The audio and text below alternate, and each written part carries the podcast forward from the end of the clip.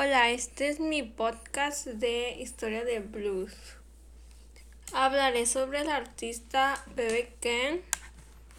Bebe Ken Riley B. Ken, cantante y guitarrista estadounidense de blues, nació en Mississippi.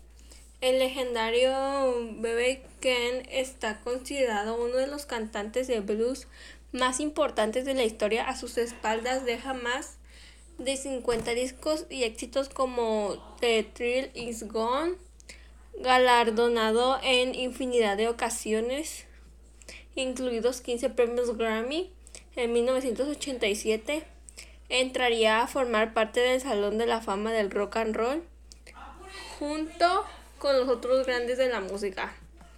Mississippi, sur de Estados Unidos, primera mitad del siglo XX, en Ku Klux Klan todavía campa a sus anchas por los estados sureños y no resulta extraño ver a algún afroamericano colgar de un árbol junto a la cuneta víctima de un linchamiento.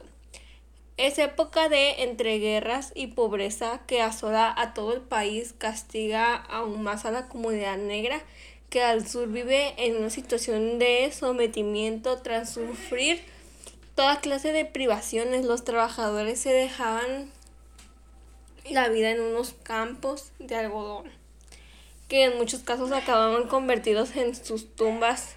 Serían esas vastas plantaciones las que en el 16 de septiembre de 1925 serían testigos del nacimiento de un niño llamado Ryler Bean King, Ken, una futura leyenda del blues Mm, que sería mundialmente conocido como Bebe King.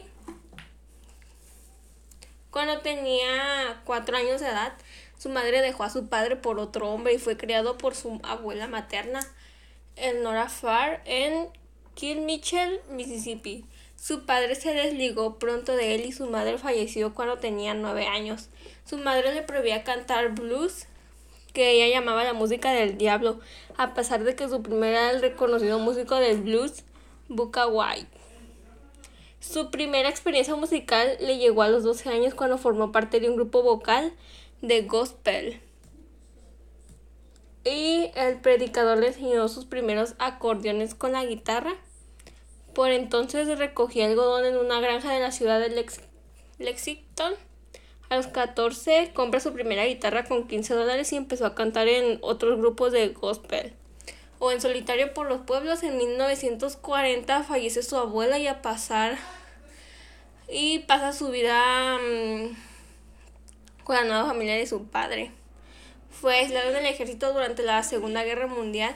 Fue licenciado debido a que conducía un tractor, una ocupación esencial durante la guerra. En 1946, tras romper un tractor y temer la enfurecida reacción de su patrón, se traslada a Mepsis con una guitarra y dos dólares y medio en su bolsillo. Ahí es acogido por su, por su primo Buka White, que le introduce definitivamente en el blues. A finales de los 40 y principios de los 50 desarrolló un estilo único. Mezclaba el sonido rural del campo con la vitalidad eléctrica de la ciudad.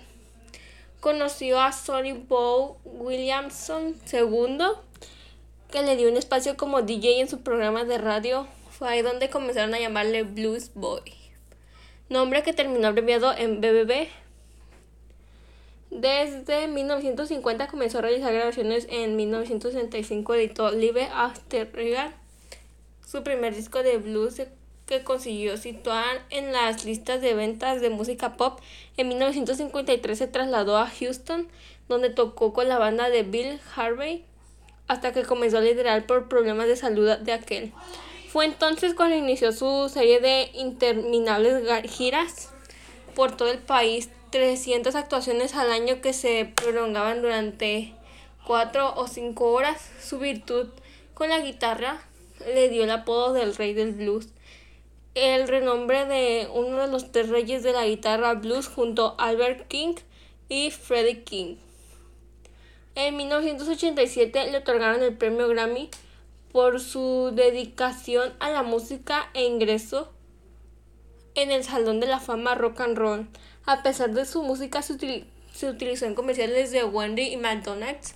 Fue vegetariano en sus últimos años, se convirtió en piloto con licencia en 1963 y a menudo volaba hacia sitios donde daba sus conciertos a los 70, a los 70 años dejó de volar a petición de su familia y allegados.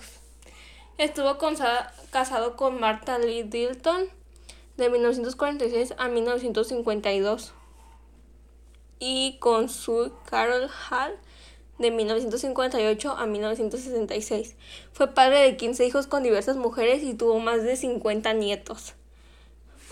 Bebe Ken falleció mientras dormía a las 9.40 pm hora local el jueves 14 de mayo del 2015 en Las Vegas, Estados Unidos. En la edad de 89 años, llevaba 20 años luchando contra la diabetes tipo 2. A pesar de sus problemas de salud, se mantuvo en activo dando unos conciertos al año hasta que en octubre del 2014, cuando se sintió enfermo durante una actuación, no volvió a actuar. Aquí dejaré una canción de él que es de las más famosas.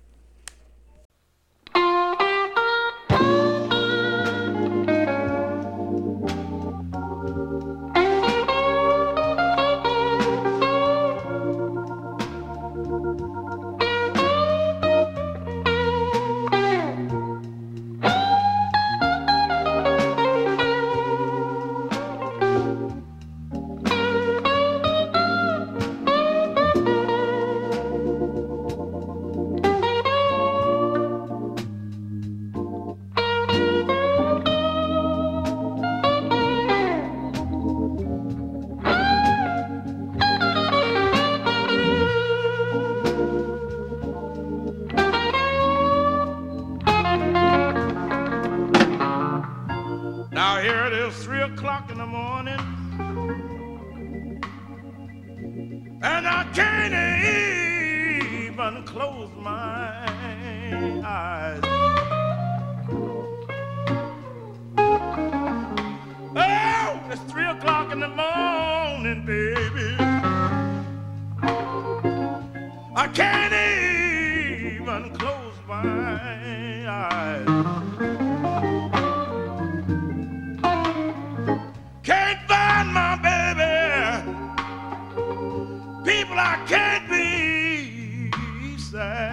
satisfied. Looked around me, people,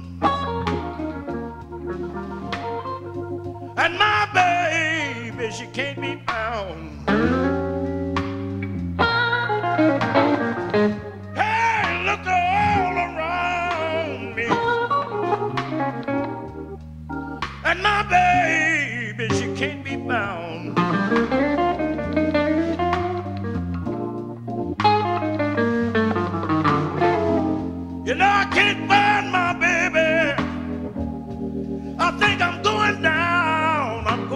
down to the bowling ground. That's where the men hang out.